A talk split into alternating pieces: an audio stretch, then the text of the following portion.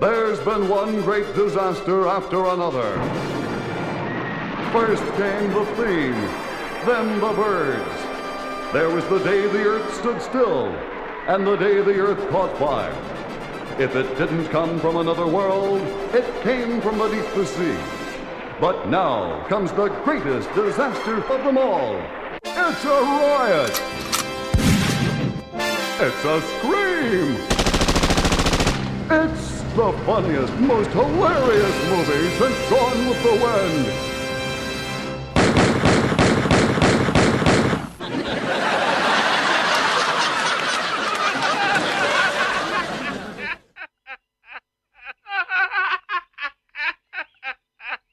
And now for something completely different.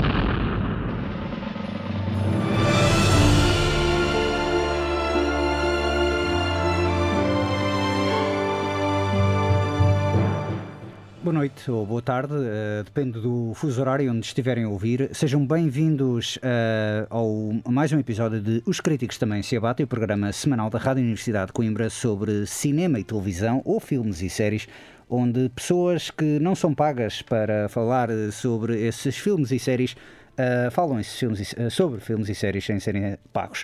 E atrapalhei muito mais com esta introdução. Meu nome é Pedro Nora e estou convosco até bem, uh, bem perto da- das 8 da, das 9 da noite, um- uma hora. Estou-me a atrapalhar completamente hoje. Felizmente não estou sozinho, conto com a companhia de João Pedro Coutrinho. João, como é que estás? Bem, obrigado. Eh, é um prazer estar aqui para baixar o nível depois dos convidados das últimas duas semanas. Ui, não. Uh, convidados, sim, tivemos muitos convidados, mas claramente também és um, um convidado, uma pessoa de grande gabarito, também para. Não necessariamente enquanto cineasta, mas enquanto um, uh, carrasco de críticos, por assim dizer, enquanto espectador. É sempre importante também dar o relevo aos espectadores. E tu és um espectador, não é? Claro, acima de tudo, um espectador antes de crítico. Uh, por acaso, uh, referiste muito bem, e só um- uma lembrança antes de, de passarmos à, à nossa conversa, que eu vou-te perguntar como estiveste ausente nas últimas semanas, vou-te perguntar o que é que tu viste, mas também só para realçar que sim, houve o Festival Caminhos de Cinema Português, já saiu a programação da Casa de Cinema, que uh, irá passar alguns dos vencedores, entre os quais uh, o Lobo Solitário, o filme de Felipe Melo, que esteve que deu a honra de estar connosco nos estúdios da Rádio Universidade de Coimbra a semana passada. O filme então é uma curta, uh, será exibida no dia 17, juntamente com uma outra curta que é Os Últimos Dias de Manuel Raposo, dois filmes que recomendo vivamente. Já hoje também podem ver A Arte Morrer Longe de Júlio Alves, Uh, também outros, uh, outro vencedor do Festival Caminhos de Cinema Português e uh, também Alcindo, o grande vencedor talvez, uh, realizador agora, creio que é Miguel Dores. Uh, estes filmes, lá está, A Arte de Morrer Longe é hoje é uma adaptação de Mário de Carvalho e vai passar hoje na Casa de Cinema. Para mais informações, porque realmente não tenho aqui o programa comigo, o melhor é mesmo consultarem a página de Facebook da Casa de Cinema de Coimbra, onde além dos vencedores do Caminhos, também haverá um ciclo de Spamflix, que é uma plataforma de streaming para filmes culto, uh, uma espécie de Netflix para filme, cinema de culto, e também uh, o já, habitual, os já habituais ciclos de cinema uh, patrocinados pela Nitrato Filmes ou a Fila Capa, e também a estreia de Matrix Ressurreições no dia 22. Portanto, um programa muito, muito complexo, muito variado. Uh, então que podem consultar a agenda de dezembro da Casa de Cinema de Coimbra. Agora sim passo a palavra a João Pedro Coutrinho para nos dizer então o que é que anda a ver nestas duas semanas que teve de, de folga uh, aqui do programa. Ora bem, hum, desde logo, desde logo um, um perdão, um, um revi- revisionamento Ah, um rewatch, sim, Uh, rewatchable. sim. hum, de uma série que eu me lembro de ver no início dos anos 90 e que depois deu origem a três filmes muito populares. Ok, mas a série parece que foi um bocadinho esquecida e eu encontrei-a eh, por acaso eh, e resolvi revê-la toda. São apenas seis episódios, mas são seis episódios de alto nível. Uh, Police Squad. Ah, ok, sim, sim, sim. Nunca vi a série disso. Uh, vi os filmes, obviamente. É o Onde é que para a polícia, não é? Exato, é a série que dá origem aos filmes de Onde é que para a polícia, com o Leslie Nielsen. Uh, a série é dos uh, Zucker Abraham Zucker. Exatamente. E, portanto, aquilo é. é Percebe-se de onde veio. Não sei se é mito ou não, mas é a história que se conta de que a série foi cancelada por ter piadas demais. Ok. Porque diziam que o público americano não conseguia absorver uma piada a cada 10 segundos. Mas os filmes têm piadas, não é piadas a mais, mas têm um, um número considerável de piadas por minuto que é, que é bastante é. impressionante. Exatamente, e gags e, epá, e é impressionante o nível de detalhe até nos cenários. Porque Certo. num canto do ecrã, onde nunca vais ter o teu olhar, provavelmente, porque Uhum. estás centrado no, no centro do ecrã, onde se passa a ação, eles metem lá um gag visual no, no canto só, só para quem apanhar. Certo, mas agora também responde-me aqui uma dúvida. Eh, a série não vinha depois dos filmes, ou não? Veio antes? Não, a série é anterior aos filmes, sim. Ok. E eu ouvi dizer que muita série, lá está, como me achava. Aquilo é uma espécie de Firefly dos anos eh, 70. Porque um- um- houve um grande número de pessoas que, que ficou descontente com o cancelamento da série e aquilo depois gerou um movimento que levou aos filmes. Levou ao filme, muito bem. Mas eu também já ouvi dizer que a série repete muitas piadas dos filmes, ou melhor, que o. É, provavelmente ao contrário. O- o- sim, Lá está, Depois de ver a série, nota-se que há ali muitos gags que foram reaproveitados para os filmes, sim. Ok, mas não é um, um, um edit, não foi assim juntarem cenas que foram filmadas para TV para juntar num filme, como por exemplo Something Completely Different dos, não, não, não. dos Monty Eh, Python. Não, não, de todo. Eh, o, que está, o que pertence à série pertence à série, o que pertence ao filme pertence ao filme. Ok. Eh, Era o Leslie Nielsen Sim, sim, sim. também entrar na série? Eh, muito aliás, t- são, com exceção de um ator, o cast é todo da série. O ator que fazia de Nordberg na série, eh, não me lembro agora do nome dele, mas era um, um fulano alto. Uhum. eh, e no filme foi substituído pelo O.J. Simpson. Ah, certo, certo. Sim, já me tinha esquecido desse pequeno detalhe de casting. O O.J. Simpson que naquela altura estava... Acho que a história mais conhecida era que o O.J. Simpson era para ser o Terminator eh, no filme original de James Cameron e depois eh, esqueceram essa... Passaram à frente porque disseram não, ele é demasiado simpático, ninguém vai acreditar que ele vai matar alguém. Que, que Exato. pronto, que é, que é sempre irónico, não é? Passado, com o passar do tempo. Sim. Mas de facto a série é, epá, é frenética, é o que tu dizes. É, é um, São episódios de uma é hora ou um meia jokes hora? per minute que são incríveis. São 20 minutos cada tipo 20 de minutos. episódio. É ok, ok, certo. E Mas tem, tem momentos de diálogo absolutamente fantásticos, como nunca houve em nenhum dos filmes. Ah, ok. Então, por exemplo, alguém que já viu os filmes, ah, porque eu, por exemplo, eu confesso que acho, piada, acho, acho o primeiro filme absolutamente fantástico. O segundo filme tem a sua piada, mas não é nada que É repetitiva a fórmula. Pois. E o terceiro, epá, quanto menos se fala do terceiro, melhor, porque o terceiro foi mesmo aquela coisa do. Uhum. Foi um bocado colado a cuspo. Vamos aqui Sim. tentar ah, ver quanto leite esta vaca consegue dar e infelizmente. ah, pronto, enfim, já- aquilo já estava meio seco. Ah, Eu atrevo-me a dizer até que os filmes foram claramente. hum, como dizer? Toned down. hum. Porque a série é muito mais absurda do que os filmes. Certo, ok. Então é muito mais caricato, muito mais eh, nonsense, por assim dizer. E acho que é, tem mais piada também, sinceramente. Ok. É que o, o engraçado de tu falares dessas. Sinceramente, sinceramente, isto pode parecer um exagero, mas eu acho que o Police Squad é capaz de ser até o momento a série americana mais próxima do humor absurdo britânico que eu já vi. eh, eu diria o Mr. Show. Eu gostava muito do Mr. Show quando vi na altura. Eh, e também hoje em dia é tens. desde que eu já vi, eu nunca vi Mr. Show. Pois, e te- hoje em dia também tens uns. eh, o Eric and Andre Show também tem. tem um- o Tim and Eric, Sim, agora o Eric sim, sim. É o Eric Andre. Uh, também tem ali uns momentos de bastante bizarros. Agora, realmente. Não, como tu dizes, a coisa toda do Abrams, uh, Zucker Abrams, é. Eu há pouco tempo eu vi um filme que eu nunca tinha visto, que era o Top Secret, uh, com, o- com o Val Kilmer. Uhum.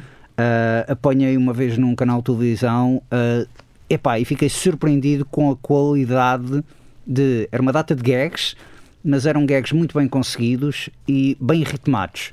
E pronto, para mim sempre foi aquela coisa: foi o aeroplano e foi o Aços pelos Ares. Ironicamente, tudo a ver com coisas aéreas. Uh, mas sempre, se bem que ambos os filmes não têm nada a ver, têm títulos aeronáuticos, salvo seja, mas não têm nada. O Aços pelos Ares, por exemplo, o 2 não tem assim muito a ver com eh, aviões, por assim dizer. Exato.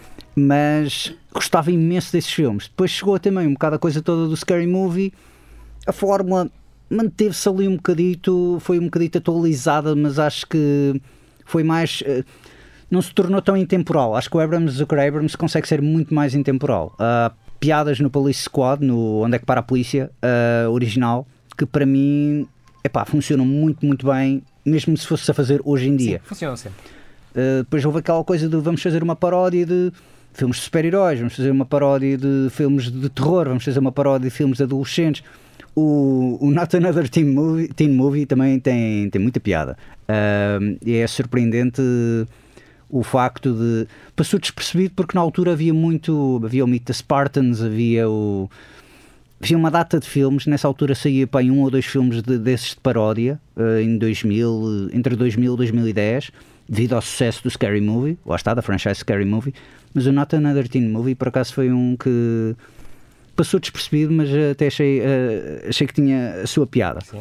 As paródias é um, é um género difícil de fazer, a paródia, porque caminha aquela linha muito tenue entre o verdadeiramente uh, humor, com, com humor verdadeiro, que, que se torna uh, sim, que há algum sim. esforço de humor, e aquilo que é simplesmente epá, uh, explorar um bocadinho mais uh, a ideia do filme original e tentar gozar um pouco aquilo, quase que caem. Então, é uma linha muito tenue entre produto de qualidade e o mau gosto. Precisamente, mas a questão é, uh, tu pegas, eu acho que é mais, não é tanto a qualidade do humor, obviamente que a qualidade do humor é sempre importante nestes projetos, mas é mais aquela coisa de, estão muito colados aos filmes originais. Uhum.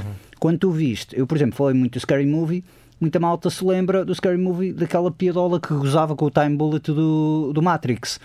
Pá, que é uma coisa que muitos filmes de ação, a sério, uh, ou seja, sem, sem tons humorísticos, uhum. tentaram imitar e acabaram por se tornar um bocado paródias.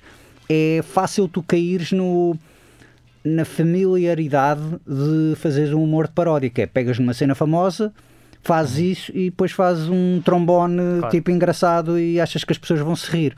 Pois muitas delas têm aquele risco de não se perceberem sem se conhecer o filme o, o original, não é? Sim. Aquele que está a ser parodiado. Certo, precisamente. Olha, uma, um filme que foi, não foi bem uma paródia, foi uma adaptação, é o Get Smart, porque já era uma comédia em si de filmes de espiões, era uma paródia de filmes de espiões. Uh, que até o filme saiu com o, o Steve Carell, a Anne Hathaway e o Dwayne Johnson. Sim, e também pronto, o Get Smart é uma adaptação da série dos anos 60. Mas está bem feita a adaptação e houve muita malta que na altura não percebeu muito aquilo porque também diziam que a série já era antiga, estás a ver? E a série que já não tinha. Muitas das pessoas não se lembravam do Get Smart ah, original sim, quando sim. viu. Houve uma grande. Houve um um generational gap, houve ali um grande vazio uh, entre. Sim, parece que houve, uma, houve aí um período em que começaram a querer uh, recapturar algumas séries dos anos 60. Lembro-me que fizeram também nessa altura o remake do, do The Prisoner. Exatamente. Mais ou menos na mesma altura. O Bewitched também, com o, Will Ferrell e, e a Nicole Kidman, creio. Sim, sim. sim. Uh, e pronto, eu vi realmente essa coisa toda dos reboots e remakes, e aí eu achei, eu achei esse do Get Smart até bem feito porque foi uma atualização, mas eu lembro-me da série original. A maior parte das pessoas não se lembrava da série original. Uhum. O giro do Police Squad é que não estava a gozar com nenhum nenhum filme em específico. Sim, o Police Squad estava a gozar com o género policiais, uh, policial, exatamente. Sim. Em vez de gozar com um filme específico como Matrix ou Star Wars, gozava com um género inteiro que era ficção científica. Uhum. Depois tens, lá está, tens exemplos como Spaceballs, que goza mais com Star Wars, mas goza com o género de cinema de ficção científica todo.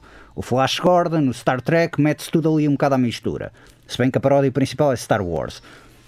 Um, e depois tens também o Galaxy Quest, por exemplo, que é uma comédia que não é bem, bem paródia, mas consegue parodiar certos elementos de, do género em si. Acho que o grande problema da paródia é quando tu tentas centrar precisamente num filme e não tanto no género. Scary Movie, por exemplo, foi muito. Centrou-se muito nos filmes do Scream, depois tentou-se pegar noutros filmes como, sei lá, o Blair Witch, sim, tentou, mas não funcionou tão bem, não conseguiu sair tão bem da bolha da paródia original que era o Scream. Uhum.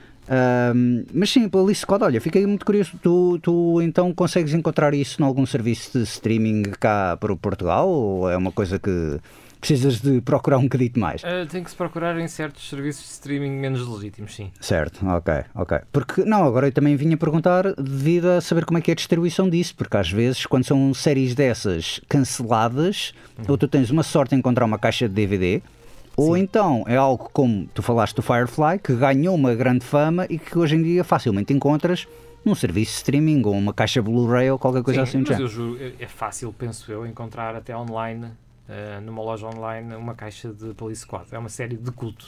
Certo. Continua a ser bastante apreciada. Portanto, não é uma obscuridade. Certo, certo, certo. Eu descobri isto, muito. Isto passou em Portugal nos anos 90.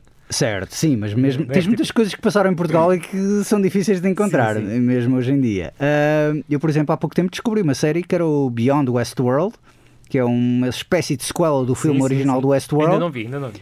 E, e pronto, foi para mim uma surpresa porque também só fizeram seis episódios daquilo, gostei imenso do conceito daquilo, e a verdade é que pronto, também não vou pegar, é completamente diferente da série da adaptação ah, atualmente a decorrer na, na HBO, que eu gosto bastante, mas pronto, verdade seja dita, é um pequeno tesouro escondido que, que achei piada.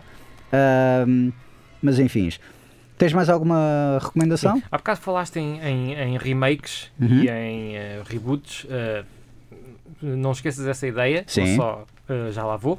Vou só referenciar assim muito de passagem a outra série que eu vi, já que tinha algum tempo. Aproveitei para ver outra série cancelada, esta bem mais recente. Tu gostas de ir, eh, tu vais, quando vais ver uma série cancelada, tu gostas, deixa-me aqui partir o coração, deixa-me meter-me por isto, isto até é bom e depois é cancelada e tu ficas desiludido ou vais ver por curiosidade mórbida? Não, há coisas que eu vejo por alguma curiosidade, outras tento perceber se, apesar de ter sido cancelada, se termina com, com um final de arco, pelo menos. Ah, eu odeio isso. É Uma grande razão porque eu não me meto em séries canceladas é por. Eu costumo perguntar, termina bem ou ter- eu pergunto logo à partida se tem um final, final propriamente dito, se termina em cliffhanger, eu nem sequer chego a, a pegar. Uhum. Mas estavas claro, a claro, dizer, se termina em cliffhanger absoluto, também não lhe, não lhe pego. Mas Certo. termina. Se, pá, se terminar pelo menos o arco daquela temporada, digamos assim, e Uhum. hum, mesmo que deixe umas pontas soltas, eu não me importo e posso ver. E sobretudo se, se ela suscitar algum interesse. Foi o caso desta, que é One Becoming a God in Central Florida, ok. série com a Kirsten Dunst, Kirsten Dunst, o exato. Ted Levine. Isso foi cancelado? Não sabia que isso tinha foi, foi, cancelado. e foi Ok. renovado e, e depois foi cancelado por pandemia. Ah, ok, ok.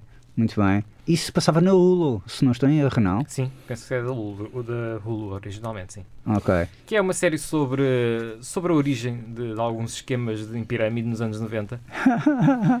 Ok. Ahm, tem um piloto muito, muito bom. Dos melhores pilotos que eu vi eh, em tempos recentes. eh, que tem uma certa vibe de Breaking Bad quase. Certo.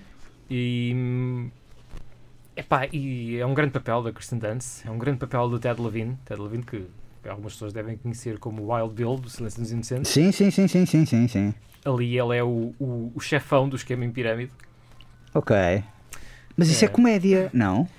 É humor negro, digamos assim. É o que eu digo. É, é, é um pouco como a primeira temporada do Breaking Bad, que ainda estava ali a querer. Não sabia se queria ser uma série mais de humor negro, se queria ser uma série de, Pronto, por de exemplo, ação e crime O mais a Weeds, sério. o Weeds, por exemplo, a comédia negra. O Weeds, que é uma série muito parecida em termos de Sim, premissa sim. com o Breaking Bad. Sim, na É- altura foram muito comparadas as duas quando surgiu o Breaking Bad. Exatamente. Já, por exemplo, o Ozark, que também é muito comparado com Breaking Bad, é full-on drama, não, é, Uhum. não tem nada de comédia, é mesmo muito lúgubre. Ahm, isto é mais Weeds ou mais Breaking Bad? Eu Como é que calhar é mais weed, sim. É mais Weeds, ok. E- e- que é engraçado, é então ver Ted Levine. Nunca imaginei Ted Levine numa série como Weeds, se é que, se é que me faça entender. Ahm, é um ator que realmente. Sim, não sai muito. Tem a sombra, do, obviamente, do Silêncio dos Inocentes, que é impossível escapar. Mas eu também já apanhei um ou dois filmes com ele em que ele faz detetive e eu penso, ah, isto é capaz de funcionar porque ele até tem, tem porte, tem voz para ser o detetive. Eh, e a voz, é, a voz dele é importantíssima neste, nesta série. ok, ok, muito bem. Mas então, recomendas a série, apesar de ter sido ah, cancelada? Tem então duas temporadas essa série, é isso? Não, tem uma temporada Ah, só tem uma Foi temporada? cancelada no final da primeira. Certo. Mas É. quando foi renovada, então não chegaram a filmar a segunda temporada por não, causa do Covid? chegaram, nem sequer chegaram a pegar nisso para a segunda. Que azar, isso realmente é preciso. Há casos muito bizarros desses. Uhum. Sim, acontece. sim, sim, sim. Eu lembro-me de um que foi o Vinyl, que era a série de, de Martin Scorsese Sim, e Mick essa Jagger. justamente nunca comecei a ver essa por causa disso. Essa tem um arco. Eu, e... eu essa fiquei um bocado queimado até por uma série anterior que era o Luck. Epá, sim, mas essa, essa, essa é que foi, essa para mim é que me deixou completamente devastado porque eu estava a acompanhar isso e de facto isso termina num cliffhanger. Ah, o Vinyl não diria que term- podes ver aquilo como uma minissérie. A chatice é que realmente aquilo foi renovado para a segunda temporada antes de estrear o episódio piloto. Era a HBO já a pensar isto vai ser um sucesso. Ahm, terminaram a primeira temporada, disseram pronto, ok, vamos continuar com a segunda. Umas semanas antes de começarem a filmar para a segunda, olha, afinal isto foi cancelado. E toda a gente ficou assim um bocado tipo: o que é que vocês estão a fazer? Afinal, o que é que aconteceu ao dinheiro? O que é que. Pronto. Falou-se muito que eles desviaram o dinheiro todo para Game of Thrones para as temporadas Hum, finais pois. do Game of Thrones. Ah, mas, enfim, é as decisões de negócios da HBO. Pá, é pôr o dinheiro onde rende. É um bocado princípio isso. básico financeiro. Eles olharam para o vinyl e disseram: sim, senhor, isto até podia ter sido um sucesso, mas a verdade é que não justifica o dinheiro que estamos a dar. Uh, Martin Scorsese, Mick Jagger e uma data de outras pessoas, só os direitos de música daquilo Sim. devia ser. uh, Naturalmente. Sim, exato. Na- Hum, Voltaste a ser. uh, uh, Vou-te recordar a coisa de remakes e reboots. exatamente. Hum, eu cruzei-me na televisão recentemente com. eh, e, e no- nós já discutimos isto. Eu não sou muito aquela pessoa que gosta de ver a mesma história contada duas vezes. E, Uhum. portanto, costumo evitar remakes, reboots e, E adaptações de e, livros e, e já... adaptações de coisas que eu já Sim, conheço. Ou o exato. contrário, se, se vi um filme, não vou ver o livro do, do qual foi adaptado. Exatamente, sim. Ah, no entanto, meio por acidente, comecei a ver hum, o remake do Suspiria. Ah, ok. Que é um ótimo remake, deixa-me que te diga. Ah, Tu não gostaste? Pelo contrário, deixou-me assim um bocado dividido, porque gostei muito deste remake. ah, sim. Eh, normalmente não gosto dessas coisas, mas este gostei bastante. Eu, quando vi este filme, quando vi o remake do Suspiria de Luca Guadagnino, se Uhum. não estou a dizer Sim. mal o nome do homem, ahm, eu estava muito reticente. E a verdade é que gostei do facto de toda a gente queria ver este remake porque era do realizador do Call Me By Your Name. Ou seja, teve ali, um, digamos, uma grande publicidade e conseguiu chegar a um grande público que originalmente se calhar não queria ver um filme como o Suspiria. Quando vi o filme, fiquei muito surpreendido e achei um grande remake ah, ao lado de outros dois clássicos de terror, que é o The Fly do Cronenberg, que é um remake do original dos anos 50, e o The Thing do Carpenter, que já falámos aqui, Sim, que é o remake também. Ah, precisamente pela mesma razão, consegue captar muito bem ah, o- a temática e a narrativa do original, mas cria uma ambiência muito própria. Eu, eu, eu- eu discordo. Ok. Eu discordo porque ele não tenta captar nada do original e aí é que acho que está o sucesso do remake. Ah, ah, por acaso eu Eh, diria que. Sim, o sim. Suspiro original do Dario Argento é um filme icónico, mas não é propriamente um filme icónico pela, Pela história. Sim, é pelo visual. É sim. icónico pelo visual, é icónico pela banda sonora. Mas É- a mitologia, a premissa é Sim, semelhante, é isso que eu também queria dizer, Sim, é o claro. cerne da questão. Depois é explorado em outros filmes, desenvolvido em outros filmes do Argento, mas no filme Suspiro propriamente dito não está ainda bem formada. É quase como o- É como um o é, um, é um leitmotiv para, Não, para, é- para o terror, não é? Exatamente, mas é como o The Thing, exatamente, tu vais ver o Howard Hawks, o, o The Thing from Another World, e tirando o facto de, ok, são os fulanos que estão presos numa base de- do, do Ártico, Uhum. com um monstro ali à solta que está a matá-los. De resto, não tem absolutamente nada a ver com o filme. É, e, e Do por isso é que eu achei este, este remake do Suspiro interessante, porque eles pensaram vamos tirar tudo o que é estilo do filme do Dario Argento e só fica o quê? Uma história. Ok, isto não chega para encher um filme, vamos desenvolver isto. E então desenvolve a história e constrói uma história bastante boa, Sim, diria até melhor que, bem melhor que a do original. eh, sim, sim. Ahm, mas lá está, não tem nada de icónico como tinha o original, porque tudo o que era icónico no outro foi subtraído. Discordo, eu acho que, Este é um o icónico Sim. é um filme pá, cheio de cores vivas, Sim. quase berrantes. É, é, Sem dúvida. é- é um filme do Walt Disney possuído pelo demónio. Sim, sim. E hum, o novo é um filme cinzentão, pastel, até em termos de tom, estás a perceber? Estou a perceber, estou a perceber. Ah, a minha questão para mim, Em termos de exemplo... som, tem uma banda sonora que eu sinceramente pá, passou-me ao lado. Ah, preferes muito mais. Goblin do que Tom York, sim, se A calhar. banda sonora Pronto. do, do Suspiro é, é icónica. É- desde, o- desde o início do filme. O, o filme abre com aquela cena no aeroporto em que eh, silen- só se ouve o- o- os ruídos do aeroporto e as Exatamente. portas do aeroporto abrem-se para o exterior e, e entra a banda sonora, depois fecham-se, cessa a banda sonora, aquilo fica imediatamente no ouvido. Sem É dúvida, inesquecível. sem dúvida. Eu não me lembro de uma única nota que eu vi no remake do Suspiria. Ah, eu sendo fã do Tom York, ouvi bastante a banda sonora antes de ter visto o filme, mas sim, concordo que a banda sonora não, não enquanto peça em separado funciona muito melhor do que integrado no filme, por, si, por Sim, assim isso, dizer. isso, isso concordo. Aliás, eu gosto bastante do Goblin, dos Goblin, eh, mas curiosamente o meu álbum preferido dos Goblin é o Roller, que não é uma banda sonora. Ah, sim, sim, É um sim, álbum sim. composto musicalmente. Mesmo por original, eles. sim. Sim. Eh, As Ah. bandas sonoras deles encaixam no, no produto, não, não funcionam sem o aspecto visual, acho eu. Eu, eu era não tenho o hábito de ouvir álbuns de bandas sonoras dos Goblin, Eh, gosto de um tema ou outro, mas funcionam muito bem no contexto para o qual foram produzidos, que são os filmes. E, e o Suspiria, para mim, não vive sem os Goblins. Certo, certo, certo, certo. Não, não consegues dissociar nem a música dos Goblins do Suspiria, nem o filme desse disco dos Goblins, ou seja, Exatamente. disco entre aspas. Eu diria que até em termos visuais, acho que é uma coisa que tem muita piada que é, sim, é uns tons muito pastel, é uns tons muito mais industrial, ele também muda a escola de dança, porque isto é um filme sobre uma rapariga que se junta a uma academia de dança. Sim, sim, sim. São os dois. Sim. Os dois, pronto, lá está, a premissa central, premissa narrativa original. Lá Ah, está. hum, a história original do, do Suspiria parecia quase que era o que eu estava a dizer. Era uma coisa para. eh, para Justificar, para justificar aqueles de- cenários. Sim. atos- visuais de, de- de grande Sim. criatividade e Sim. de terror. Hum, não é bem assim. Aquilo tem alguma. eh, algum subtexto Eh, Opa, tens ali uma parte no sobre, a original. igreja, sobre a Igreja Católica, sobre fascismo. hum, Estás a falar do filme original? do original, sim. Do original, que, sim. Não, que, pronto, que não é tão uh, in your face, não é? Como Não, é, este é, este é uh, como é uh, a narrativa da separação no Suspiria Novo. Sim. Que há ali uma espécie de um conflito interior na Academia de Música que reflete o conflito exterior que se passa na Alemanha. Pois, porque aquilo passa-se na Alemanha. Este Uhum. novo filme, já não sei se o original também se passa na Alemanha Também, ou não. também Também, é se passa na Alemanha. Mas isto passa-se naquela aquela coisa de realmente é na Guerra Fria, do Muro de Berlim, tens muito essa coisa toda de temática. E eu gostei como ele foi buscar elementos de outros filmes mais feitos entretanto entre o Suspiro original, nomeadamente uh, filme de dança, o Black Swan, tens lá umas Uhum. partes muito inspiradas no Black Swan de Darren Aronofsky.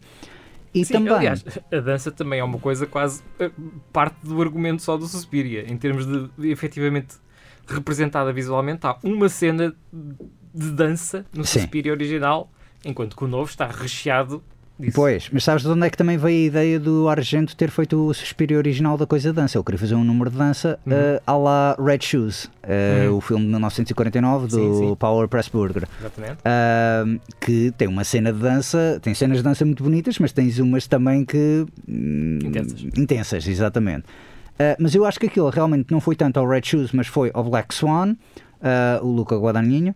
E também eu gostei muito da fotografia, fez-me recordar imenso um filme que é o Possession do Andrei Zulawski, ah, Zulawski, o polaco, já não sei se ele é polaco, se ele é austríaco, peço desculpa aos fãs do, do realizador, que é um excelente realizador, e o Possession é um filme absolutamente fantástico, ah, que precisamente se passa em Berlim, também na altura do Muro de Berlim da Guerra Fria. Ah, Lá está, eu sinceramente olhei para a fotografia do novo Suspiria e lembrou-me cinema álbum dos anos 80. É, F- Fassbinder, esse género de. Sim, sem dúvida, sem dúvida. Ele foi buscar muitas influências visuais. Mas eu gosto muito de uma parte em que um amigo meu se estava a queixar de. eh, ele estava a ver o filme e ele queixou-se que. Pá, isto não tem nada, não tem cores vivas, nem, nem sequer vermelho. E depois, tipo, no final, Claro. tens uma cena bem, bem vermelha. Ah, e Mas não, não tem nada a ver com o vermelho do Argento. é verdade, mas é isso. É, tem a mesma, digamos, tem a mesma ideia, Aliás, mas tem uma houve, execução houve um completamente crítico diferente. qualquer que disse que a cor vermelha não existia antes do Dario Argento a ter inventado. o sangue, sim, a maneira como o sangue é vermelho vivo nos filmes de Dario Argento é, é muito notória. Mas o, o Argento sempre foi uma pessoa que é, deixa-me mais mostrar imagens chocantes do que propriamente, deixa-me manifestar emoções no público do que lhes contar uma história. O Argento é, é, um, é um bom realizador nessa medida. Infelizmente, à medida que o público queria que ele evoluísse para começar a contar uma história, ele teimou sempre em nunca querer contar uma história, em sempre em querer eh, criar eh, medos, ansiedades e nunca tanto Sim. explorar É- certos é- conceitos. Há um detalhe, há um detalhe absolutamente delicioso, que calhar passa ao lado de muitas pessoas no Suspiria, que No é... original ou no remake? No Agora já estou- sim, ok, agora já estou assim. pronto, aquilo tem muitos detalhes deliciosos. Sim, sem dúvida, sem dúvida. Uh, mas tem um que eu gosto especialmente, que é o filme é todo passado naquele ambiente de quase de, semi-fantasia da Academia de Música, com as Sim. cores vibrantes, com, com a música dos Goblins, e depois tens um momento, a certa altura, em que saímos da escola de música para o mundo real Sim. e é. As cores são normais, é são verdade. Tão down, o- não há bandas sonoras estranhas, é só o ruído ambiente. Nota-se claramente, estamos no mundo real e ele usa esse momento para quê? Para fazer o infodump todo. É, Para sim, fazer a sim, sim. exposição É, sim, da exatamente. teoria, da- da- do que se passa lá e não Da sei quê. mitologia, da mitologia, das isso bruxas tudo, e isso tudo. Cinco sim, minutos, pronto, agora exatamente. vamos voltar à loucura da academia. Certo. Tu viste as sequelas do, do Argento para o Suspiria? Não, pá, não vi Pronto. ainda. O Inferno- e o. Mother of Tears, Mother of Tears, exatamente. o Inferno recomendo vivamente, o Mother of Tears o oposto do recomendo vivamente. O Mother of Tears é Sim, já vejo que sofre muito também do, da altura em que foi feito, não é? Eh, Não, não é só, ele aí foi mesmo, acho que foi talvez o filme em que ele tentou mais, deixa-me contar uma história, deixa, mas também um bocado por pedido dos fãs, Uhum. as pessoas queriam que ele terminasse a trilogia e que fizesse sentido aquilo. Sim. E recorreu também a muitos efeitos digitais, o que dá um aspecto bastante. Eh, envelheceu muito, muito mal devido a Datado, isso. é? Sim, sim, sim, sem dúvida. Ah, mas a verdade é que ele a fazer o, o Inferno, ele conseguiu seguir no mesmo andamento, muitíssimo bem, com a mesma linha narrativa.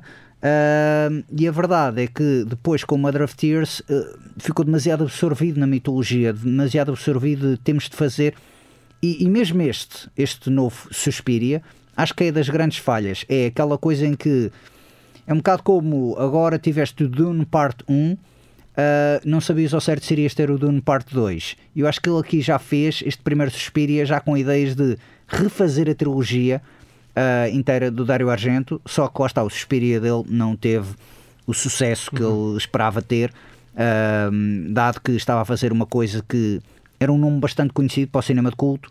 Ele também vinha de um filme bastante com bastante sucesso, portanto eu estava ali um bocado na, na expectativa disso. Existe é uma terceira parte, eh, em vez do Mother of Tears, que é o da Black Cat, eh, filme de 1989. Eu agora está-me a falhar o nome do realizador, não é o Argento, mas foi um fulano que pegou na ideia original do Argento para concluir a trilogia e, digamos, fez um terceiro filme não oficial. Os italianos tinham muito essa coisa, de, às vezes, de vamos fazer sequelas do Massacre no Texas. Às vezes era somente pelo título para vender, mas muitas das vezes era vamos ter aqui uma ideia para tentar eh, eh, puxar o público e tentar ver se concluímos a história, nem que fosse de maneira não oficial. E esse caso do Black Cat é muito o que tu estás a dizer, é muito é o chamado sonho lúcido, é aquela coisa muito uma, uma loucura muito própria, o que é, o que é bastante interessante. Ahm, mas olha, ah, tu também estavas a dizer, além desse remake, desse remake então, não. Não, era só isso, porque de facto é, é, é um tema que, que me fascina esta história dos remakes. Eu, eu, eu insurjo-me, ainda, ainda aqui, a- da última vez que cá estive, ainda Uhum. falámos sobre o, o que vinha aí, o remake que vinha aí do Highlander, não é? Ah, sim, pois é. E que só Sim, perguntamos porquê, mas porquê? sim isso também é e, e verdade. depois, logo na semana a seguir, eu vejo o Suspiria, que é um grande remake. é um ótimo belíssimo remake. Mas se tu perguntares ao Dário Argento, ele vai dizer o, o oposto, porque ele, tipo, ele disse. É um "Eu belíssimo filme, lá está, se calhar não é um belíssimo remake, mas é um belíssimo filme inspirado no Suspiria original. Acho que é isso. Ah, lá está a minha E com um única. grande papel da Tilda Swinton. Aliás, eu, eu tenho que me martirizar um bocadinho porque eu cheguei. Uh, tive o filme todo a olhar para a cara do velhote. e Ah, ok. O que é se passa com a cara deste homem? Parece que é plástico. Houve muita gente que não gostou porque já sabiam de antemão que, que era a Tilda. Swinton. Eu não sabia Pronto. porque eu comecei a ver o filme por acaso. A minha maior surpresa foi Dakota Johnson, que eu não aprecio necessariamente. Ela é mais conhecida por entrar, lá está, no Fifty Shades of Grey. Ela também entrou no. Ai, o Bad Times at El Royale. Uhum. Ah, não acho muita piada a ela e neste filme, como ela é enquanto protagonista, fui assim um bocadinho também com expectativas muito em baixo porque ela era protagonista e ela surpreendeu-me muito pelo positivo. Eu gostei muito da maneira como ela Uhum. retratou aquela história toda. Acho que a grande chatice desse filme é de facto é não deixa pontas soltas. Claramente está ali a indicar de vai haver mais história para contar e depois ficas ali um bocadito preso, estás a perceber? Acho que não é um filme incompleto, tem um arco narrativo, mas é claramente aquele filme de o vilão fugiu no final, nós apanhamos-o para a próxima e depois tipo não há uma próxima, pá.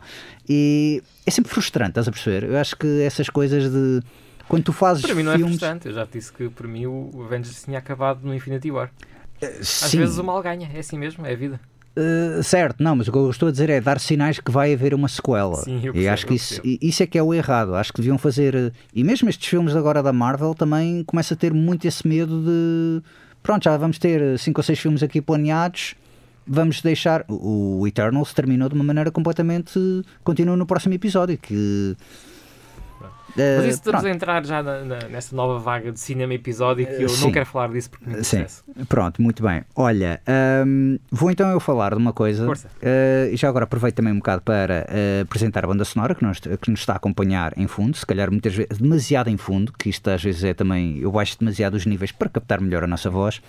A banda sonora é de George Martin, não o autor de, Game, de Song of Ice and Fire, mas George Martin, o produtor dos Beatles, que ele compôs para o filme Yellow Submarine, filme de George Dunning, o filme de animação que certamente eu e tu crescemos a ver, não é? Era um filme que passava muito na TV, não sei se chegaste a ver o filme Yellow Submarine. Vi uma vez, pá, e era muito novo.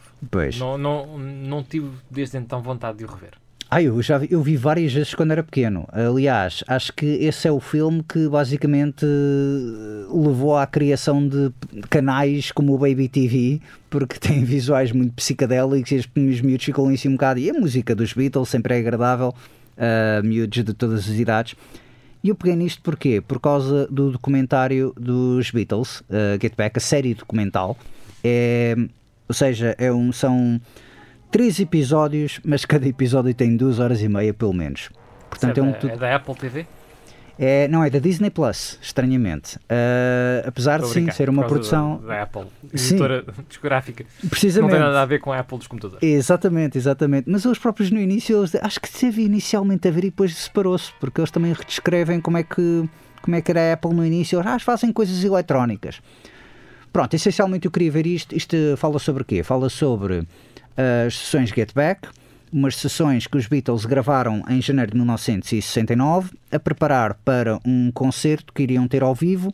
Tinham para aí duas semanas para arranjar um disco, compor um disco do zero, absolutamente do zero, e tinham editado há pouco tempo o álbum homónimo, álbum duplo mais Uhum. conhecido como White, White Album. Album, pronto, isto estava, era o final da década de 60, estavam um bocado a passar. Isto foi pouco antes dos Beatles terem terminado. E levou muito, sobretudo, às gravações do Let Eu conheci mais isto, e também isto foi uma lição de história para mim, porque levou. ahm, eu sabia que estas sessões eram as sessões que levaram à gravação do Let It Be, mas não foi só isso. Eles gravaram isto, ah, houve o tal concerto ao vivo, o tal espetáculo ao vivo que foi no telhado, quase toda a gente conhece isso, não é? Ahm, Foi um dos primeiros videoclipes musicais feitos, foi o videoclipe do Get Back. Exatamente, exatamente. Ah, e depois. Come houve- Together, não sei se também teve um videoclipe nesse mesmo teatro. Não, eles também tinham. ti- Não, eles tinham videoclipes antes, porque eles até dizem isso nos documentários. sim. Eles tinham videoclipes antes, mas esse foi talvez o primeiro, assim, mais. ah, videoclipe gravado ao vivo, sim. E eles queriam gravar o Uhum. Depois os disco. YouTube fizeram o seu rip-off também dos anos 80. Pois foi, pois foi, pois foi. Pois. Where the Streets Have No Name. Exatamente. Ahm, e os Simpsons também já gozaram com isso, que tens uma cena do Paul McCartney e pensei, já foi feito, pá. Ah, mesmo aqui na que nós por vezes damos concertos aqui no Concertos ali no terraço, terraço, é então é, isto é tudo a copiar os Beatles. Ah, mas a verdade é que ah, o que eu não sabia era estas sessões antecederam as gravações do Abbey Road, do disco Abbey Road. Eu sabia que o Let It Be realmente tinha sido muito sobras, ou seja, músicas que nunca tinham pá, nunca tinham tido aquela coisa de aquele sumo de vamos editar isto em disco. Neste documentário explica um bocado que eles queriam gravar o disco ao vivo, num take. Ou seja, eles queriam editar um disco ao vivo, que era a única coisa que eles ainda não tinham editado. Ora, isto é um documentário bastante extenso. Ah, e há muitas pessoas que realmente, se calhar, não estão assim. Epá, eu acabei de dizer que, que são três episódios, um du- duas horas e meia, e há muita gente que pode ficar meio reticente. É um pouco o formato uh, do documentário de George Harrison também, não é? Ah, Também pois, foram que eu nunca vi. três, uh, três partes bastante longas cada uma. que eu nunca vi, eh, realizado por Martin Scorsese. Eu Nunca vi Exatamente. esse, por acaso. Eu esse vi. E olha, então até depois então é te perguntar um bocado sobre isso. Este documentário é feito sobre ahm, este documentário é feito pelo Peter Jackson e era a grande razão porque eu queria espreitar este documentário. Eu comecei a espreitar e depois acabei por ficar cativado. Ah, isto porquê? Porque o Peter Jackson, o último filme que o Peter Jackson ah, realizou, ah, fez, foi um filme que era They Shall Not Grow Old, que é um filme sobre a Primeira Guerra Mundial, um retrato da Primeira Guerra Mundial, em que ele foi buscar material audiovisual ah, de vá, gravações de áudio, gravações de vídeo, mesmo Ah, agora, agora que me falas nisso, eu sou capaz de ter visto isso. Tenho ideia, uma vaga ideia de ter visto isso, sim. Certo. Old. Ok. E é um filme que começa. Agora, quando falaste em, em Primeira Guerra Mundial, acho que, que vi isso, sim. Não, ele é, o Peter Jackson é um grande apaixonado pela Primeira Guerra Mundial, porque até o avô dele foi soldado lá, Sim. ah, naquilo. E, e ele basicamente ele foi buscar a um museu, ou vários museus, gravações antigas, ele pediu as gravações e tentou restaurar as gravações. Ora, o fantástico do They Shall Not Grow Old, e eu estou a tentar ver se não sou muito spoiler, é não só consegue recuperar hum, a imagem e o audiovisual, mas consegue melhorá-lo. É é- tens um momento em que tu estás a ver, ok, ele está a pegar em imagens a preto e branco, está a limpar o grão, está a limpar os, os arranhões, está a limpar aquilo tudo, está tudo muito pristino, está tudo muito bonito. E de repente há um, um breve momento em que é uma transformação em que ele consegue passar aquilo para um filme de cor como se fosse como se tivesse sido feito a semana passada. E é verdadeiramente surpreendente, porque estás a ver imagens que foram filmadas há 100 anos atrás, ou cerca Sim. de uma centena de anos, e ele está a compor aquilo e a Ele faz restaurar. também alguma animação de fotografias, não é? Há uma parte que é da batalha, sim, exatamente. Uh, foi fotografias, também desenhos, precisamente porque era a parte da batalha, porque era a única parte que ele não conseguia. Tu não tinhas as câmaras Claro. a rolar quando. Olha, estamos a atacar, põe a câmara a rolar. Não, pá, tipo, esconde, e- mas é. uh, é a única parte que de facto passa. Então já viste o filme, muito provavelmente. Creio que sim. Uh, achei uma experiência audiovisual muito surreal. E a partir daí eu tipo, pensei, pronto, ok, o Peter Jackson já não quer fazer filmes de Senhor dos Anéis ou Terra-média, ótimo, que, que já, já fez demas- se calhar demais, do, mais do que devia. E ele agora quer se dedicar mais a esta coisa toda de restaurar ou de. Epá, achei mesmo um avanço em termos, um avanço tecnológico, um avanço audiovisual para o meio narrativo. E então eu estava curioso para ver o que é que ele ia fazer com este filme dos Beatles. Porquê? Porque ele pegou aqui em ah, 150 horas de áudio e 60 horas de, de gravações ah, vídeo. Estas gravações foi por causa de um filme que saiu, o Let It Be, que saiu na altura em que saiu também o disco, que foi um documentário sobre a feitura do disco, que nunca vi. Ahm, basicamente, isto é a história de- dos bastidores. Só que como ele tinha tanto material de vídeo e áudio, ele começou a editar aquilo e disse: Vou tornar nisto uma narrativa. E é muito interessante porquê? Porque tu, conhecendo a história dos Beatles, isto, primeiro, ah, de certa forma, prova certas coisas que muitos historiadores. ah, vai contra muitas coisas que os historiadores dos Beatles relatavam. Os próprios Beatles, há coisas que eles não se lembram de ter feito, porque lá está, Sim. final da década de 60, exatamente, ah, e não, não se recordam muito bem, recordam-se que houve ali uns momentos de tensão entre a banda e, afins. E, epá, e torna-se. Há to- toda aquela história de que o John se começou a afastar da banda quando conheceu a Yoko Ono e etc. E que começou a querer im- impor ideias mais vanguardistas. Eu acho que isso foi mais no White Album, no, no álbum homónimo, que ele também tentou meter lá aquela ideia, mas sim, aqui tens a presença da Yoko Ono. Acho que isto há muita gente que está ali um bocado a ver isto, a pensar, ah, é nesta altura que a Yoko, a Yoko envenena o chá deles todos, ou aquela coisa toda. Mas não, é- ela está lá e de facto ela é claramente uma presença dependente do John Lennon e vice-versa. Ele também está muito dependente dela e claramente quer estar com ela ao lado.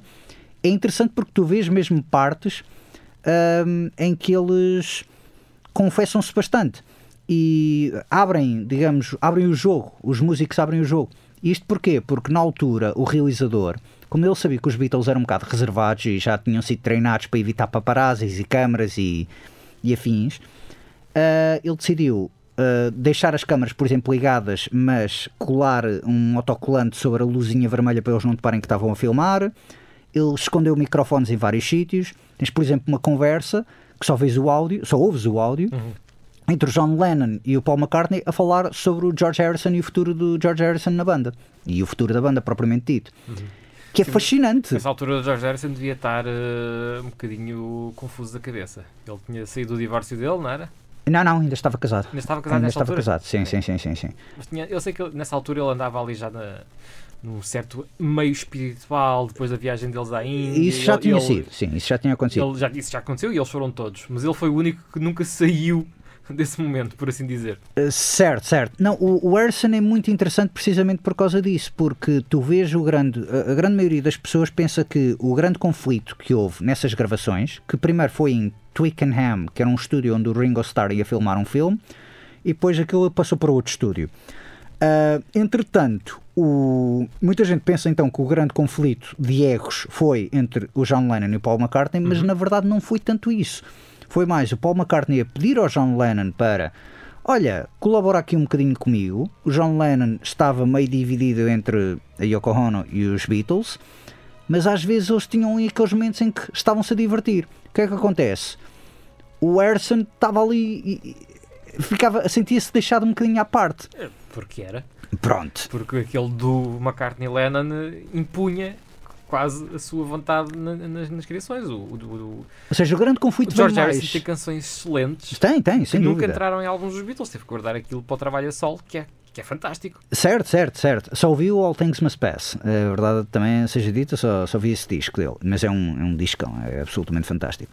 E, mas mesmo, a... mesmo, no White Album, se calhar as minhas quatro composições preferidas do White Album são as quatro composições do George Harrison. Ok, ok, ok. Uh, não, mas depois eu também, aqui o engraçado, e era, também estava a fazer esta coisa da cronologia, um, uma outra coisa que também queria dizer é o, o espaço temporal disto é inacreditável, porque isto foi, aconteceu, estas gravações aconteceram no espaço de duas, três semanas, um mês após, um ou dois meses após ter sido editado o White Album, o, o álbum homónimo, e depois deste concerto, passado três semanas, eles voltaram a Abbey Road para compor o, para os estúdios para compor o Abbey Road. E foi aí então que eles realmente se separaram e acabaram assim todos, digamos, cada um na sua casa, foi Sim. entregando as suas faixas e afins. Ou seja, esta foi a última vez em que tu viste os quatro Beatles juntos numa sala a compor músicas. E isso é muito interessante, porque tu vês, tu vês o trabalho, tu vês o trabalho que eles têm em compor, em arranjar músicas do nada, que é, né, às vezes é uma ideia que é, um diz, pá, tenho uma ideia para um refrão, ah, eu tenho esta coisa da guitarra, e tu vais vendo coisas que se vão juntando a pouco e pouco. Um, e, e, é muito interessante porque uh, houve um comentário que eu li, achei absolutamente fantástico, que é um fulano que não gosta assim tanto de Beatles, mas que diz: Nunca pensei que uh, Don't Let Me Down fosse tão difícil de compor como para mim é difícil de ouvir. Opa, hum. E boa da malta ficou tipo, o que é? Essa música é incrível. Mas a verdade é que eles estão mesmo a batalhar para saber como é que esta música deve ser. E não é só por causa da letra, é mesmo do, da narrativa. Sim. Tens também momentos alguns é deles. É já não é o George Martin que se está a produzir nessa altura, pois não. É o George Martin ainda. Não é o Phil, o Phil Spector já? Não, não, não. Lá está. O Phil Spector, o que aconteceu foi o Phil Spector, depois de eles se terem separado e editar o Abbey Road, então ah, a, exato, a, Apple é que disse: Nós queremos editar mais um disco, e o John Lennon então passou as gravações destas sessões para a mão do Phil Spector, e o Phil Spector encheu aquilo de or orquestras, orquestrações, e algumas até funcionam muito bem. Uh, outras, sim, assim. E o Paul McCartney ficou chateadíssimo. Paul uhum. McCartney é que acho que escreveu até uma carta, inclusive ao Phil Spector, a dizer: Tu nunca, nunca, se fosse eu a confiar-te isso, é pá, isto estaria uma coisa completamente diferente. Mas pronto, ele confiou com o Lennon e então foi. Pronto, foi uma coisa que era um bocado chato porque ninguém queria ir jantar e então estavam a pedi-los para fazerem um jantar. Pronto, salvo seja. Aqui é muito interessante porque tu vês muita dinâmica entre eles e de facto é tu vês a presença que o George Harrison tem um bocado nisto, que é uma presença que ele é claramente crucial, é claramente importante, mas ele não quer estar ali. E depois tens o Paul McCartney, que, que é o que queria fazer esta coisa, que queria revitalizar a banda, pôs os quatro a tocar numa sala e a tocar ao vivo como antigamente, e tens o John Lennon que está no seu mundinho, que quer é brincar, quer é se divertir, não, não quer tanto aquela coisa toda de é pá, isto de compor música, nós somos a maior banda do mundo, nós compusemos música quando nós quisermos, não temos de ligar uh, horários. Ironicamente, a pessoa que impôs esse horário, inadvertidamente, foi o Ringo Starr. Hum. E o Ringo Starr acaba por ser o maior herói disto, porque é a pessoa mais relaxada no, no meio daquele conflito de egos. Tu ficas do lado do Ringo Starr porque ele está ali a ouvir os flanes todos a competir uns com os outros. Ele tipo está a fazer malabarismo com as baquetes, está ali a brincar, está assim a olhar, está. É, há dois ou três momentos do, do Ringo Starr em que tipo. Epá, este, este fulano é um herói. Há, há, um, há um breve momento em que o realizador, uh, o Michael Lindsay Hogg, está a falar com ele. Ah, porque esse, o Michael Lindsay Hogg. isso é assim em todas as bandas. Repara que nos Pink Floyd o Nick Mason dá-se bem com toda a gente. eh, no- no- sim. Nos da Who também tinhas o Kit Moon, que era, que era um animal que não tinha nada a ver com, com o espírito mais criativo. E o Russian Nilpart. Há sempre, há sempre uma exceção para todas as regras. Há sempre uma exceção para todas as regras. Pronto, exatamente. Mas os bateristas são sempre assim descontraídos. Bonham também era um gajo que não arranjava sarilhos. Pois, pois, pois, pois. Isso, isso- é verdade, isso é verdade. Não, mas o engraçado é mesmo é ver esta coisa toda. Sim, este documentário é sobre os Beatles e obviamente que isso vai chamar muita a atenção muita gente. Mas a verdade é que isto é um documentário que poderia ser sobre qualquer outra banda. Agora o interessante é ver isto como um trabalho histórico, porque os Beatles, houve o Beatlemania, os próprios brincam com isso. Eles, tens momentos nas sessões em que eles estão a ler os tabloids, a ler as notícias de ah, o George Harrison está preso, foi preso porque esteve a urinar no meio da rua. O Jonas para o George, isso aconteceu. E ele, não pai, ontem estive em casa e estive a ouvir um disco, a ver um, um filme da, na BBC e pronto, e olha, é assim. Pronto, e é muito engraçado ver estas coisas, ver esta dinâmica. É como eu digo, eu comecei por experimentar isto, fui, fui molhar os pés, basicamente, a ver, ok, o que é que o Peter Jackson está aqui a fazer em termos de audiovisual que seja interessante. E aí tenho a dizer que há também uma certa crítica, porque ele limpa a imagem e ele limpa o som. A chatice é que ele limpa demasiado tanto uma coisa como outra. Uh, a imagem até é engraçado porque dá muito aquele ar eh, onírico uh, diretamente retirado do- dos negativos. Eu não sou expert nesta coisa toda de películas, de filmes e afins, mas é um, é um, é um visual muito semelhante ao Mulholland Drive do David Lynch, que é aquela coisa de não revelaram as fotos, eles retiraram a imagem diretamente do Sim. negativo. Ou seja, é uma imagem meio hazy, ou seja, meio nevoada, mas que muito distinta, muito colorida. Ah, o som, aqui a grande chatice é o som, é, ele aplica o chamado Digital Noise Reduction. Porquê? Porque, como eu disse, o realizador, a equipa de filmagem, deixou microfones escondidos em todo o lado e os Beatles começaram-se a perceber um bocado disso, que estavam a filmá-los ou que estavam a gravá-los quando eles não queriam ser, por exemplo, sei lá, o George e o John. Se fosse a perguntar, olha lá, por acaso tens aí uma substância que depois possas dar, que a minha, o meu stash já acabou, ou a minha casa guardava aquilo, mas entretanto encontraram conversas que eles não queriam divulgar assim Claro. eh, muito. Então o que é que eles faziam? Eles tocavam assim as guitarras, tocavam, eh, iam ah, pegando assim nas cordas das guitarras um instrumento para fazer um barulho para os microfones não captarem. O que é que acontece? Eh, com esta tecnologia, o Peter Jackson consegue retirar o som das cordas e consegue o barulho das cordas de guitarra e consegue somente focar a voz. Epá, isso parece-me tão intrusivo. É. Mas a, a tal conversa que eu falei do Lennon e McCartney é que eu achei mesmo mais. Uau, isto, isto se calhar é demais. Isto se calhar. Eu não devia estar a ouvir isto. Ah, e este é um documentário que consegues muito aquela noção de mosca na parede. Estás a ver? Se fosse uma mosca na parede, estás a ver aquilo tudo. Porque tu não estás a participar, mas está, é imersivo nessa medida em que tu estás a ver aquilo e é como se tu estivesses na sala com eles. Estás a passar tempo com eles. O que é espetacular. Ah, mas é como tu dizes, ah, leva ao- tem o seu quê de voyeurismo, de certa forma. E a grande chatice também do som que eu ia dizer é: imagina estares a filmar uma lareira, mas sem o crepitar da madeira, sem a parte mesmo da- da- das labaredas e do fumo e isso tudo, não Exato. tens esse som. Faltam os detalhes que tornam aquilo eh, familiar. Estás a ver a lareira, a lareira está bem definida, está uma imagem ali da lareira, mas o som falta algo lá. Porquê? Porque eles tiveram de neutralizar esses sons para ouvir as vozes. E é muito bizarro, estás a perceber? Torna-se muito fantasmagórico, de certa forma, onírico, vá, como eu estava a dizer.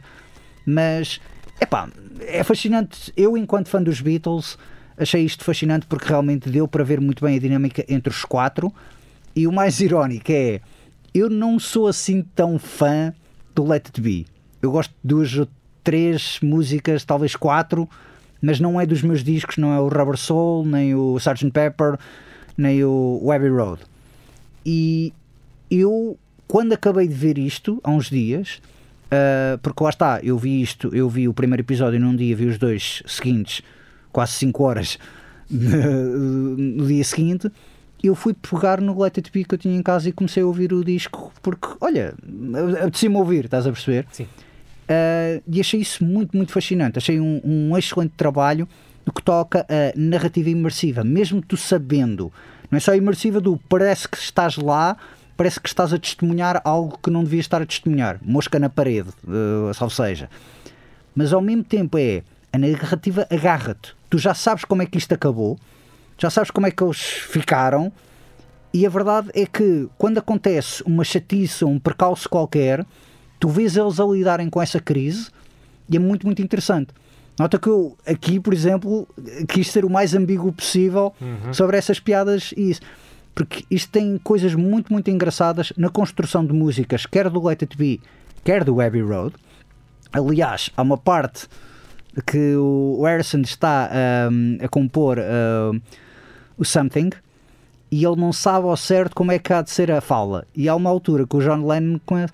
uh, Something in the way she moves attracts me like a cauliflower, uma couve-flor. E eu desde então, eu agora vou ouvir essa música e eu sei que vai ser aquele trocadilho que eu não vou conseguir eh, não cantar. Porque tem piada. É, uma- é um trocadilho que tem, tem a sua piada. Mas é um troca- trocadilho acidental porque na altura eles ainda estavam a tentar descobrir a Sim, letra. Exato. Palavra que encaixava ali melhor. E epá, é, é fascinante enquanto se são fãs, não é tanto dos Beatles, mas se são fãs de bandas em estúdio, este é um ótimo conceito. É completamente distinto dos documentários em que é os Talking Heads. Eu vi há pouco tempo, logo após o Halloween, eu vi um documentário que era In Search of Darkness, que são 4 horas, que é muito informativo, é muito interessante para o, o fã do género que é cinema de terror dos anos 80, que é o que eu sou. Mas é muito aquela coisa de epá, antigamente era assim, fizemos este filme e este filme foi um desastre, mas olha, acabámos depois por ter um sucesso porque as pessoas gostaram do filme. Pá, é giro veres as pessoas a narrar, é. Mas aqui estás a ver uma gravação restaurada Sim, de época. do que é que aconteceu. E acho isso É fascinante. uma cena de bastidores que, que normalmente não terias acesso. É, é muito isso. É uma coisa de. E não apenas, um, não apenas o Paul McCartney hoje a falar daquele tempo. O Paul McCartney e exemplo. o Ringo Ou Starr a falar, a falar daquilo. Precisamente, não, porque eles, tu não vês cenas deles. Acho que até convidaram e o Peter Jackson disse mesmo: não, não, já temos aqui o que, que precisamos para contar a história. E tens às vezes ali algumas notas informativas que algumas até são dispensáveis. Epá, mas vale muito, muito a pena. uh, experimentem sequer uh, ver uh, talvez somente a primeira parte e depois se gostarem continuem a ver. Porque é como eu digo, eu comecei a ver isto, vamos ver meia hora, se tanto uma hora disto, pá, e fiquei colado a ver a primeira parte. E no dia seguinte fui ver as duas outras partes seguintes. Uh, tem momentos, não, não é sempre aquela coisa da emoção constante, a adrenalina constante. Tem muitos uh, meio mortos, salvo seja, uh, quando eles estão a batalhar para tentar compor ou para tentar ensaiar. Mas funciona muito bem, funciona mesmo muito bem. Isso é, é, é agora o, percurso que o Peter Jackson vai ter? É documentários daqui para a frente? Eu não sei se é tanto. Eu acho que é mais, não é tanto a questão do documentário, é mais mesmo a questão de ele querer fazer o. Como é que é de explicar? Ahm, ele quer fazer mais uma coisa de querer restaurar audiovisual, se é que me faço entender. Sim, sim. Ele, até o grande objetivo dele é precisamente fazer algo para restaurar o Brain Dead, o clássico de culto dele. E eu espero sinceramente que ele consiga isso. Entretanto, estaremos aqui na conversa, estamos mesmo a terminar o programa. Isto foi os críticos também se abatem. Ah, pois ah, está mesmo a receber a confirmação que então terminar, estamos a terminar o programa. Os críticos também se abatem, então por esta semana termina, prometendo regressar para a mesma hora na próxima semana. Até lá, fiquem na companhia da RUC em 107.9 FM ou em RUC.pt.